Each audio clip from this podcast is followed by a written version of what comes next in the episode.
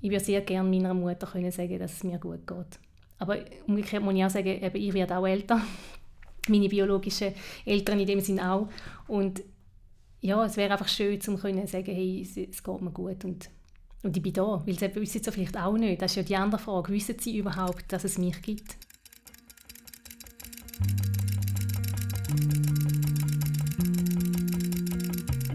Vatergrad, der Podcast, der fragt, warum Menschen tun, was sie tun und wie sie geworden sind, wer sie sind. Heute zusammen. Willkommen zu einer neuen Vatergrad Podcast Folge. Ich bin die Ines, eure Gastgeberin. Woher kommst du? Eigentlich ganz eine einfache Frage, die viele Menschen sofort beantworten können. In meinem Fall ist es ein kleines Dorf in Niederösterreich. Am Mutter- oder am Vatertag weiß ich genau, wie mich gratulieren will. Wie ist es, wenn man nicht weiß, woher man kommt, wer einen geboren hat und wenn man die biologischen Eltern nicht mehr ausfindig machen kann? Davon erzählt Celine Fessler im heutigen Podcast. Herzlich willkommen. Hallo. 11.000 Kinder wurden in den 1980ern und 1990ern aus Sri Lanka in europäische Länder adoptiert. Die meisten von ihnen kamen auf fragwürdigen Wegen nach Europa. Geburtsurkunden wurden gefälscht, Adoptionspapiere passten nicht, Kinder wurden teilweise ihren Eltern gestohlen oder systematisch gezeugt auf sogenannten Babyfarmen. In die Schweiz kamen 881 Kinder auf diesem Weg. Celine Fessler ist eines davon. Du selbst pflegst über dich zu sagen, ich wurde importiert wie eine Schachtel Bananen. Ja, das ist eigentlich so, in der ersten Auseinandersetzung ist das wie so ein bisschen mein, mein Rezept gewesen, um es auch ein bisschen salopp überzubringen und um ein bisschen zu zeigen, wie mich das auch prägt. Wie man einfach hat von einem anderen Land können in die Schweiz kommen und ich glaube nicht, dass da etwas damit zu tun hat, dass ich schon früher irgendetwas geahnt habe, überhaupt nicht. Sondern es hat einfach damit zu tun, dass ich es einfach lustig gefunden habe. Ich habe es ein bisschen auf die lustige ähm, Seite angeschaut im ersten Moment. Aber vielleicht auch, um einfach einen Schmerz zu überdecken, den ich schon auch gespürt habe. Also Sarkasmus als Schutz. Sarkasmus, absolut. Ironie, Sarkasmus. Ja, mit dem, das war also mein Schutzmantel. Gewesen. Mit dem habe ich eigentlich das Thema dann viel in der frühen, also früher, sage jetzt mal früher, in der Teenie-Zeit, vor allem habe ich das ein bisschen so gehandhabt, ja. Das heißt, dir war immer klar, dass du adoptiert bist. Absolut. Also das ist ja auch so ein bisschen der Teil, den ich finde, ist noch schwierig. Also ja, ich habe es immer gewusst, aber wie ich damit umgehe, der ganze Umgang, den habe ich nicht gelernt. Und unter welchen Bedingungen du adoptiert wurdest, das wusstest du auch lange nicht, nehme ich an. Weil das kommt ja erst in den letzten Jahren so immer mehr ans Licht, dass die Adoptionen eigentlich illegal waren. Ja, also das ist ich sage jetzt mal, in der Kindheit hat man ja einfach die Geschichte erzählt bekommen, von wegen, die Mutter hat sich nicht um dich kümmern und das ist das Beste gewesen, was sie machen konnte, um dich abzugeben. Und das ist die Geschichte mit der bin ich aufgewachsen.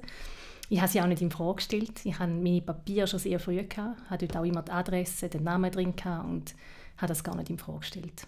Und dann erst eigentlich 2018, wo die ganzen ersten Interviews und Aufarbeitungen gekommen sind oder so die ersten Zweifel in den Medien auch aufgekommen sind, erst da habe ich mich dann wirklich nochmal fest mit dem auseinandergesetzt. Du bist gemeinsam mit drei anderen Kindern aus Sri Lanka in einer Familie in einer Nachbargemeinde von St. Gallen aufgewachsen. Genau.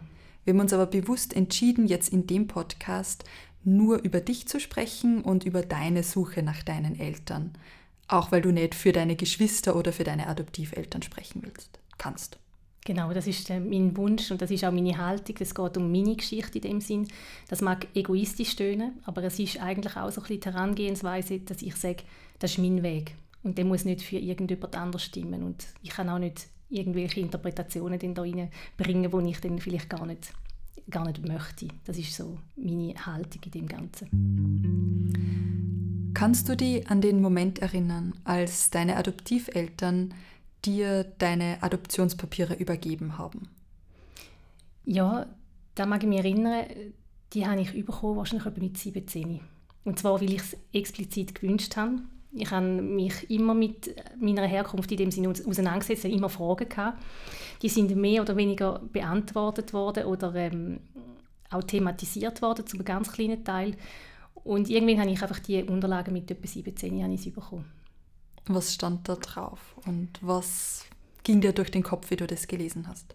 Also in erster Linie ist es natürlich etwas Administratives. Also es, ist, es sind einfach die Papiere mit dem Adoptionsentscheid, mit den Bewilligungen, dass man überhaupt hätte dürfen adoptieren. Das war für mich auch absolut abstrakt gewesen.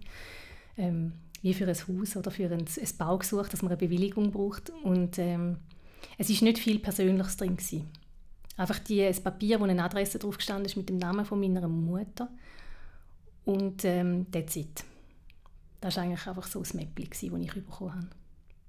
Aber da stand ein Name drauf.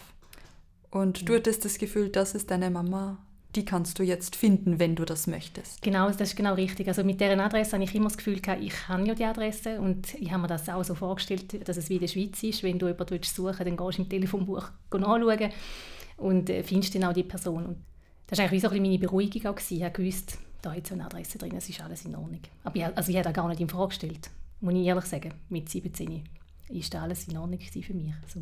Ja, ich glaube, also wenn, wenn man da ein Adoptionspapier liest, dann stellt man das doch auch nicht in, in Frage, oder? Und es hat ja den Stempel von der, je nachdem vom, vom Kanton oder vom Bund sogar drauf gehabt und dann, ja, du stellst das nicht in Frage und hast ja auch keinen Anlass dazu. Mit 17 bin ich auch nicht, ähm, würde ich sagen, in der Lage gewesen, um da irgendwie erfassen. Das war sehr oberflächlich, gewesen, wie ich mich dort mit dem auseinandergesetzt habe. Schon in Gedanken immer wieder mich gefragt, was macht meine Mutter oder habe ich noch Geschwister in Sri Lanka? Das sind schon Fragen, die mich umgetrieben haben, aber es war immer sehr an der Oberfläche. Es hat bis 2007 gedauert, bis du zum ersten Mal innerlich bereit warst, nach Sri Lanka zu reisen. Genau. Hast du da deine leiblichen Eltern gefunden?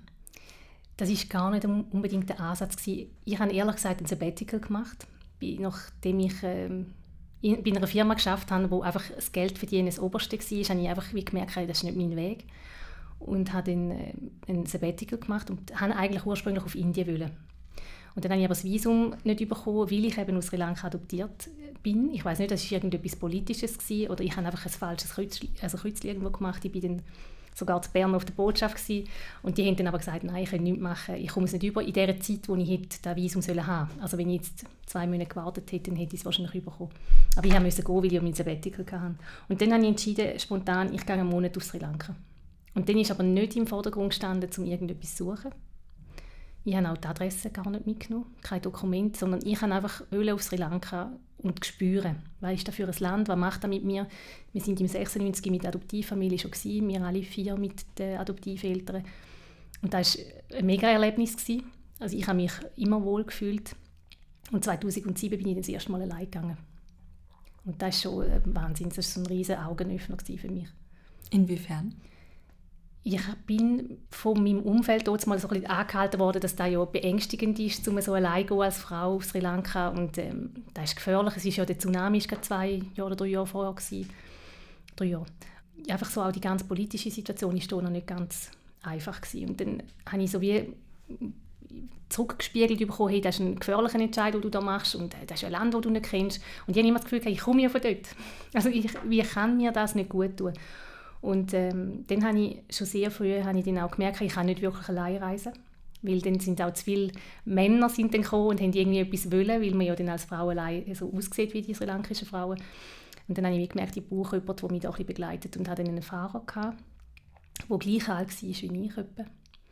Und der hat mich dann auch begleitet bei Sachen oder bei Ausflügen, wo man sonst nicht so als Tourist ankommt. Das habe ich super gefunden. Und dann habe ich mit ihm mal irgendwann über meine Adoption geredet. Das war für ihn klar gewesen, oder hat in dem Sinne hat er es einfach auch thematisiert dann irgendwann. Und dann hat er mir gesagt, hey, weißt du, wenn du im Fall einfach an die Adresse gehst, ist im Fall mega heikel. Weil erstens, du weißt nicht, wer dort ist an dieser Adresse, du weißt nicht, wie deine Mutter reagiert, du weißt nicht, hat deine Mutter eine neue Familie. Und dann habe ich so gemerkt, wow, also das ist nicht ganz so einfach, um das zu machen. Und er hat mir angeboten, er würde es machen, er würde gehen. Und dann habe ich so gemerkt, nein, es ist nicht der Moment um das jetzt zu machen. Aber es ist so wie im Hinterkopf, ist es dann so gewesen, ich hätte jetzt sogar die Möglichkeit, mit jemandem das zu machen, weil ich rede die Sprache nicht und da hat mir sicher geholfen. Aber ich habe dann wie gemerkt, nein, ich mag jetzt noch nicht den Schritt machen, um es wirklich zu wissen, weil ich habe gefunden, ich habe ja die Adresse. Jahrelang hast du in dieser vermeintlichen Sicherheit gelebt. Ich habe die Adresse, ich kann jederzeit meine leibliche Mutter ausfindig machen. 2019 bist du dann erneut nach Sri Lanka gereist und wolltest deine leibliche Mutter ausfindig machen. Was ist dann passiert? Dann war es wirklich mit dem Fokus, gewesen, die Papiersuche oder die Dokumentsuche, die ich dann äh, in dem Sinne in Sri Lanka hätte. Also alle, die ich in der Schweiz bekommen habe, die Papiere, die habe ich. Und da hat mir in dem Sinne für die Suche in Sri Lanka nicht geholfen. Und dann ist es eigentlich wiederum gegangen, dass ich meine Papiere in Sri Lanka go, go suchen Und das ist wirklich auch in Begleitung mit Back to the Roots. Gewesen. Also da bin ich nicht allein einfach so auf eigene Fuß gegangen. Ich glaube, das wäre sehr kontraproduktiv gewesen, auch für mich. Back to the Roots ist ein Verein, der Personen, die aus Sri Lanka in die Schweiz adoptiert wurden, hilft und unterstützt bei genau. der Suche nach ihrer Herkunft. Über den Verein reden wir später dann noch. Genau, und das ist so für mich gute Unterstützung weil dann habe ich wie so gewusst, wie muss ich vorgehen, wo sind eben auch die Stolpersteine, ich bin dann auch von jemandem begleitet worden, von einer Verbindungsperson. Ja, und so habe ich dann eigentlich im Spital können mal überprüfen, stimmen die Angaben. Und dort hat man den Eintrag dann auch wirklich gefunden. Das war für mich so ein Moment, gewesen, wo auch der Boden unter den Füßen irgendwie so ein bisschen wegkippt, weil man dann plötzlich merkt, da steht etwas über einem drin. Man kann also nicht überprüfen, ist es wirklich, bist es wirklich du, weil es gibt ja keine Fotos oder irgendetwas, aber man geht einfach davon aus, wenn das Datum stimmt.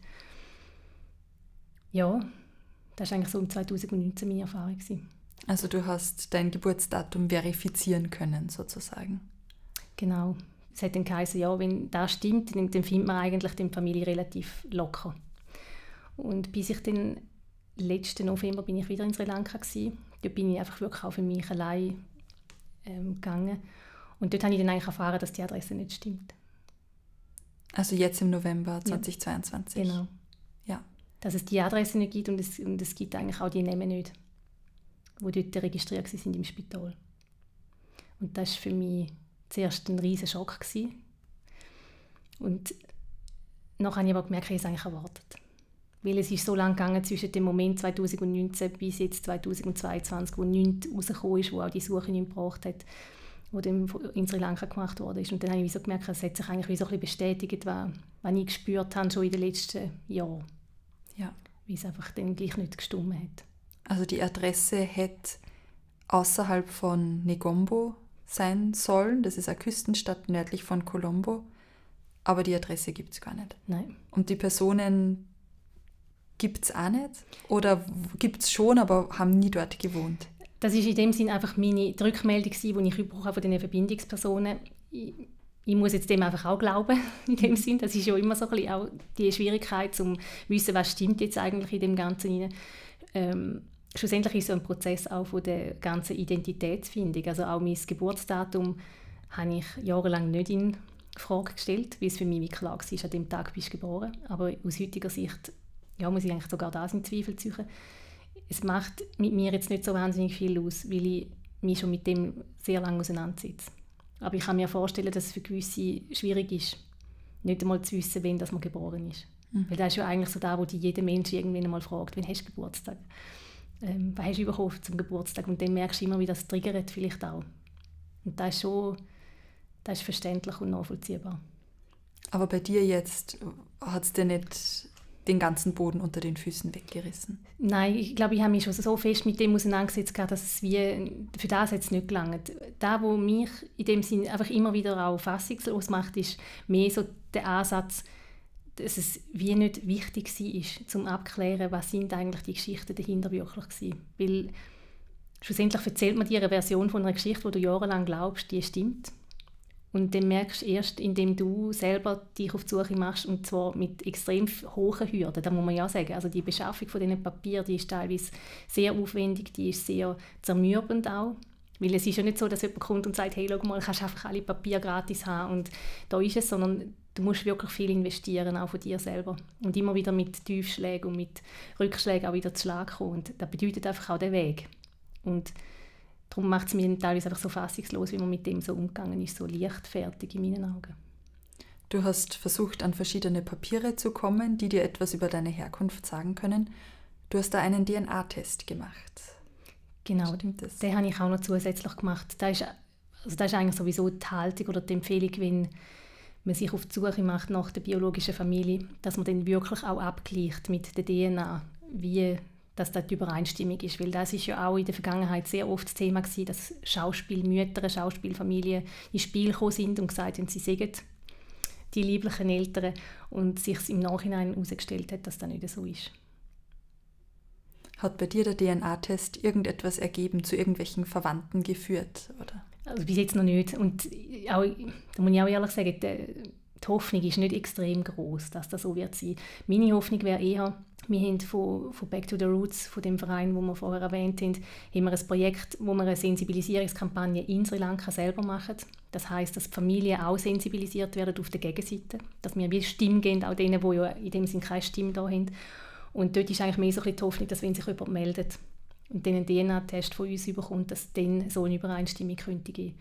Aber eigentlich so über das Netzwerk, glaube ich, es kann vielleicht sein, dass man irgendwann einmal ein Match hat im Sinne von Cousin oder Cousine zweiten Grades, wo vielleicht ein Hinweis könnte werden, aber es ist sehr, sehr selten. Hast du überhaupt noch Hoffnung, deine leiblichen Eltern jemals zu finden? Also es wäre ja irgendwie ähm, nicht richtig, wenn ich sage, dass ich keine Hoffnung mehr habe. Für irgendetwas mache ich das Ganze auch, aber es ist nicht mein oberstes Ziel, um zu sagen, ich habe meine biologische Familie gefunden.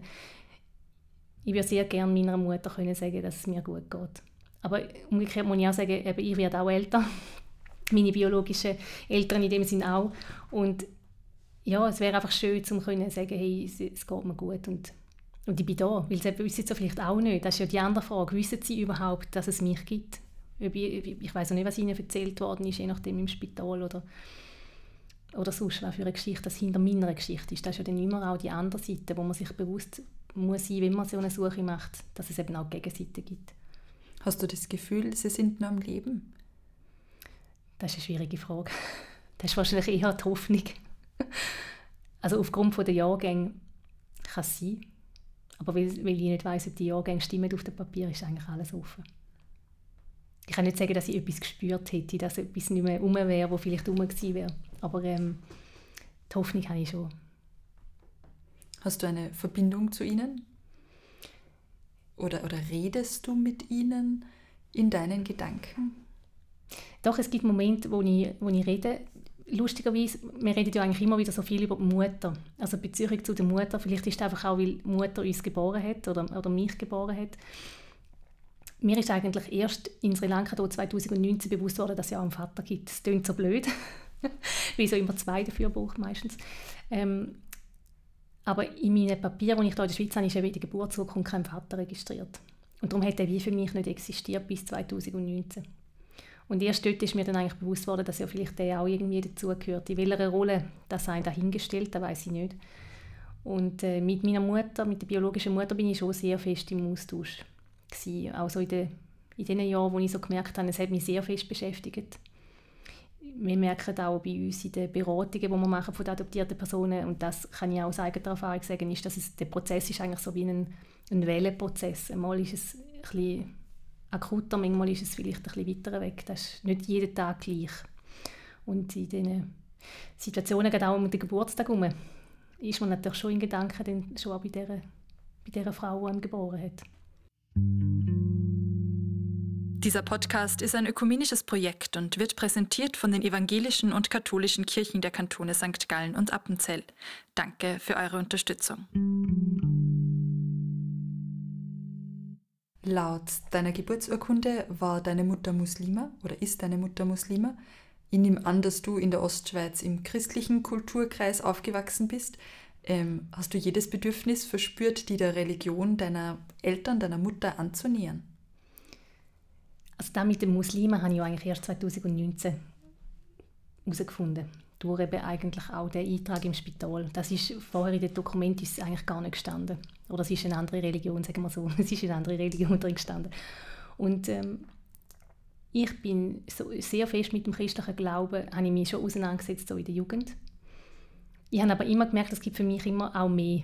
Es gibt mehr Möglichkeiten, wie man kann denken so im, im Glauben und auch, dass man kann denken. Aber nicht explizit, dass ich jetzt mich mit dem Glauben von meinen Eltern auseinandergesetzt habe, weil ich es ja gar nicht gewusst habe. Also in, in meinem, sage jetzt mal, in meinem Umfeld oder in meiner Wahrnehmung sind sie eigentlich Christen gewesen.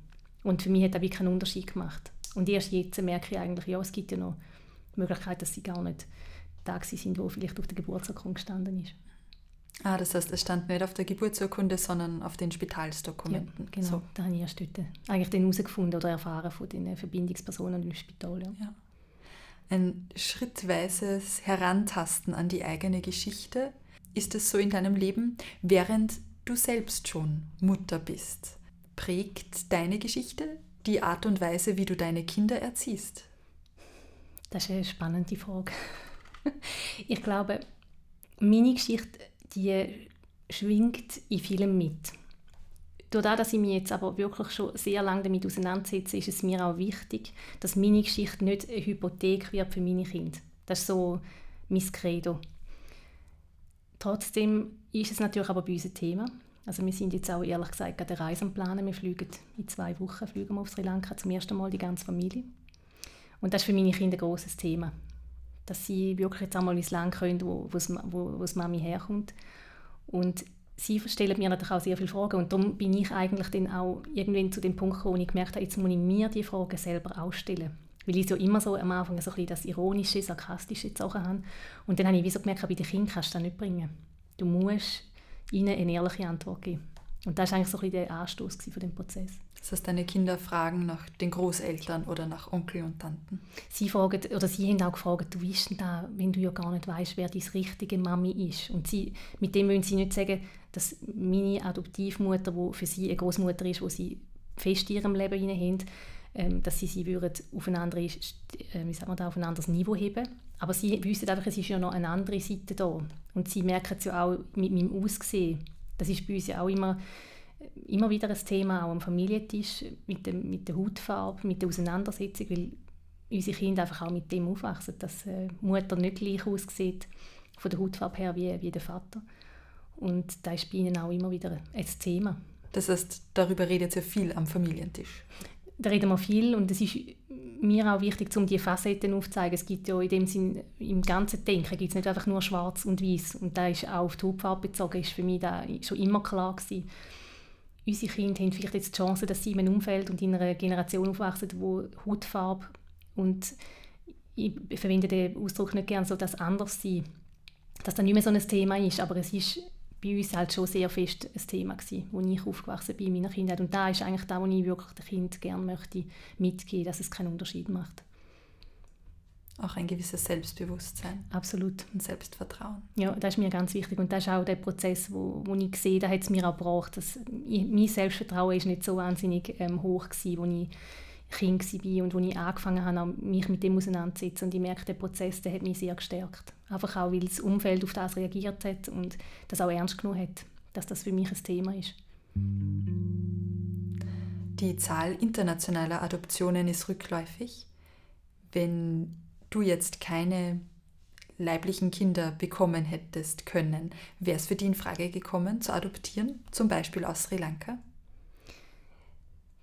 Das ist lustigerweise nie ein Gedanke von mir. Ich habe immer gewusst, wenn es mit lieblichen Kindern nicht klappt, dann möchte ich keine, möchte ich keine Alternative. Das tönt jetzt aber vielleicht sehr überheblich, weil ich mich ja nicht mit dem auseinandersetzen Aber für mich war es wie klar dass es für mich nicht stimmen würde.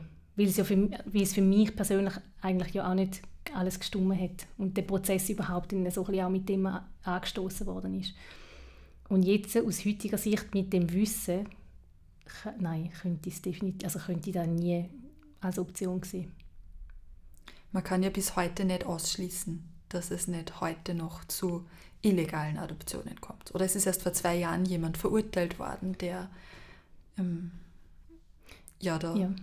Ja also ich, ich denke mal, das ist ja die Problematik grundsätzlich und ja, das ist auch ein Thema, das wir bei Back to the Roots immer wieder thematisieren. Das ist ja grundsätzlich die Frage, wenn du nicht weißt, woher das Kind kommt, selbst wenn es in einem Waisenhaus oder irgendwo abgegeben wird, ist ja immer die Frage, inwiefern stimmt denn die Geschichte, die dahinter ist. Also das ist, glaube ich, der Grundzweifel bleibt immer bei einer internationalen Adoption. Und dass man ein Kind aus seiner Herkunft wie entwurzelt und woanders versucht, neu einzupflanzen. Genau. Ich glaube, das ist so da, wo, wo mich am meisten beschäftigt. So die, die Entwurzelung die findet statt und die sollte auch Raum bekommen.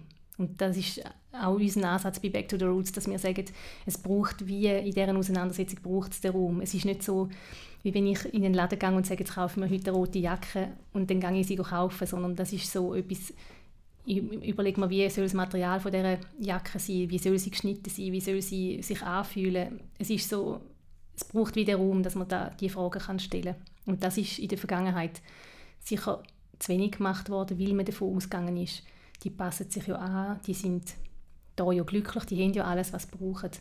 Und es braucht eben mehr, gerade, gerade weil die Entwurzelung und die, auch der Abbruch von dieser Beziehung von Mutter, also biologischer Mutter und Kind, da ist nicht, nicht ohne. Du leitest die Kommunikation des Vereins Back to the Roots und ihr berät und tritt ein für Personen, die aus Sri Lanka in die Schweiz adoptiert worden sind. Vor fünf Jahren seid ihr gegründet worden, habt ihr euch gegründet. Mhm. Was ist seitdem passiert? Vielleicht auch auf politischer Ebene. Das ist äh, ganz wichtig in dem Sinne die politische Ebene. Wir haben wie von Anfang an immer gewusst, ähm, dass es wichtig ist, dass Politik hinter dem Ganzen steht oder dass sie in dem Sinn mitschafft. Es ist uns auch immer ein Anliegen gewesen, dass wir nicht von Back to the Roots kommen und nur einfach irgendwie auf juristische Art und Weise vorgehen, sondern dass man im Dialog auch Lösungen sucht. Weil das Thema ja schon auch ist, es gibt immer noch internationale Adoptionen, es gibt immer noch Generationen von, von Kindern, die im Moment noch zu jung sind, um sich zu äußern und es soll wie auch nachhaltig sein, wenn wir die Aufarbeitung anstoßen. Und das ist so ein bisschen der Fokus gewesen. Es ist sehr vieles passiert in den letzten fünf Jahren. Also von einem Verein von betroffenen Personen sind wir jetzt eigentlich zu einer Anlaufstelle geworden, wo in dem Sinne die adoptierten Personen beraten. Jetzt mal in einem Pilotprojekt, wo wir einfach die adoptierten Personen aus Sri Lanka können beraten Und dort ist sicher einfach auch ein großer Vorteil, dass wir alle, oder wir haben ein Team, wo nicht alle adoptiert sind aus Sri Lanka, aber wir sind auch zum Teil adoptiert aus Sri Lanka und wir haben die Geschichte tragen wir genau gleich mit macht es natürlich auch nicht immer ganz einfach, weil die Geschichten auch wie unsere Geschichten sind. Aber es geht eigentlich auch um die Authentizität in dem ganzen Prozess. Du berätst Personen auf der Suche nach ihrer Herkunft. Ihr vermittelt DNA-Tests und habt Kontaktpersonen in Sri Lanka, wo ihr versucht, das herauszufinden? Ja, genau. Es ist einfach ein Teil. Also wir haben unser Programm oder unser Angebot ist so gesplittet in Phasen, weil wir einfach eben, wie gesagt, dem Umstand auch Rechnung tragen, dass der Prozess von der Herkunftssuche nicht einfach ein Prozess ist, wo man heute anfängt und morgen ist er abgeschlossen, sondern es gibt wie die erste lange Phase, wo man sich in der Schweiz auch mit den Dokumenten, mit der ganzen Analyse von diesen Dokumenten auseinandersetzt. Und ähm, der Teil Sri Lanka ist dann eigentlich wie so ein, nochmal ein separater Teil, also wo wir nicht, da haben wir nicht alles in der Hand und dort arbeiten wir auch fest mit dem Bund. Zusammen sind wir auch darauf angewiesen, dass sie uns dort unterstützen. Darum ist auch das Pilotprojekt wird von Bund und Kanton finanziert, also eigentlich auch auf dem Solidaritätsprinzip. Und wir können einfach die Arbeit machen, wo wir, wo wir bis jetzt eigentlich auch schon gemacht haben. Nur können wir sie jetzt seit dem Mai 2022 auch in dem Sinn professionell machen und haben eine gute Basis, um diese Personen zu unterstützen. Wie oft gibt es ein glückliches Wiedersehen? Oder wie oft gab es schon ein glückliches Wiedersehen? Das ist in dem Sinn auch eine schwierige Frage, weil wir messen nicht an dem, wie glücklich das Wiedersehen ist. Natürlich würden wir die Arbeit nicht machen, wenn es nicht ab und zu auch wieder in dem Sinne eine Zusammenführung gibt von einer Familie. Das ist aber sehr selten. Wir gehen davon aus, dass 90 Prozent von allen Papieren nicht stimmen bei den Adoptionen aus Sri Lanka. Da hat ja jetzt auch der Forschungsbericht aus St. Gallen, der im Juli rausgekommen ist, letztes Jahr, hat ja auch in dem Sinne aufgezeigt, wie, wie die Datenlage in dem Sinn war. Von 63 Berichten? Von 86. Von 86. 86 Dossiers ja, sind eigentlich 86 nicht verhebt. Ja. Und das ist eigentlich so ein bisschen wie die Ausgangslage, wo man davon muss ausgehen muss, wie die ganze Datenlage ist. Unseren Erfolg messen wir nicht an der, an der Zusammenführung, weil das Thema ist eigentlich auch, indem du eine Zusammenführung bewirkst, machst du wieder ein Fass auf. Weil das ist ganz, dann die nächste Phase. Richtig, weil die ganze Auseinandersetzung mit den lieblichen Eltern ja dann eben nochmal ein ganzes eigenes Thema ist. Und darum ist es nicht ohne. Ja. Was gibt dir Kraft und Motivation, dich da zu engagieren und dich auch mit deiner Herkunft zu beschäftigen?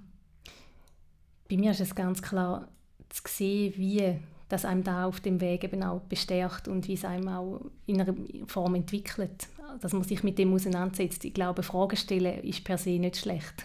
Auch wenn uns da vielleicht immer wieder mal gesagt wird, die richtigen Fragen stellen braucht manchmal Mut.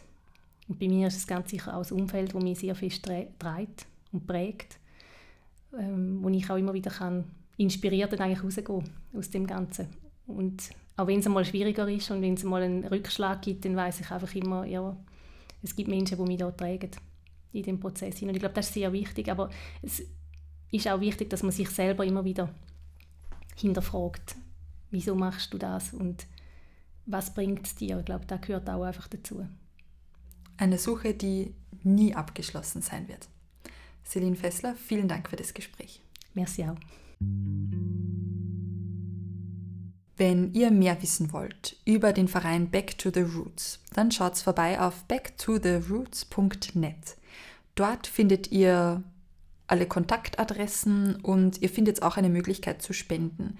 Denn nicht alle Leistungen von Back to the Roots werden vom Bund und den Kantonen bezahlt. Zum Beispiel diese Kampagne, über die Celine Fessler erzählt hat, dass in Sri Lanka Menschen einen DNA-Test machen, um leibliche Verwandte zu finden. Da sind Sie auf eure Spende angewiesen und da könnt ihr auf jeden Fall auch spenden. In den Shownotes verlinke ich euch auch noch eine SRF-Dokumentation zum Thema und außerdem verschiedene Berichte mit allem, was bisher aufgearbeitet wurde zum Thema illegale Adoptionen. Wenn euch der Podcast gefallen hat oder bewegt hat und ihr gerne möchtet, dass noch mehr Personen diesen Podcast hören, dann teilt ihn doch mit euren FreundInnen. Wenn ihr keine Podcast-Folge verpassen wollt, dann meldet euch zu unserem Newsletter an. Das findet ihr unter fadegrad-podcast.ch. Videos und Stories zur Woche findet ihr auf Instagram und auf TikTok. Ich wünsche euch einen schönen Tag und freue mich auf die nächste Podcast-Folge. Eure Ines.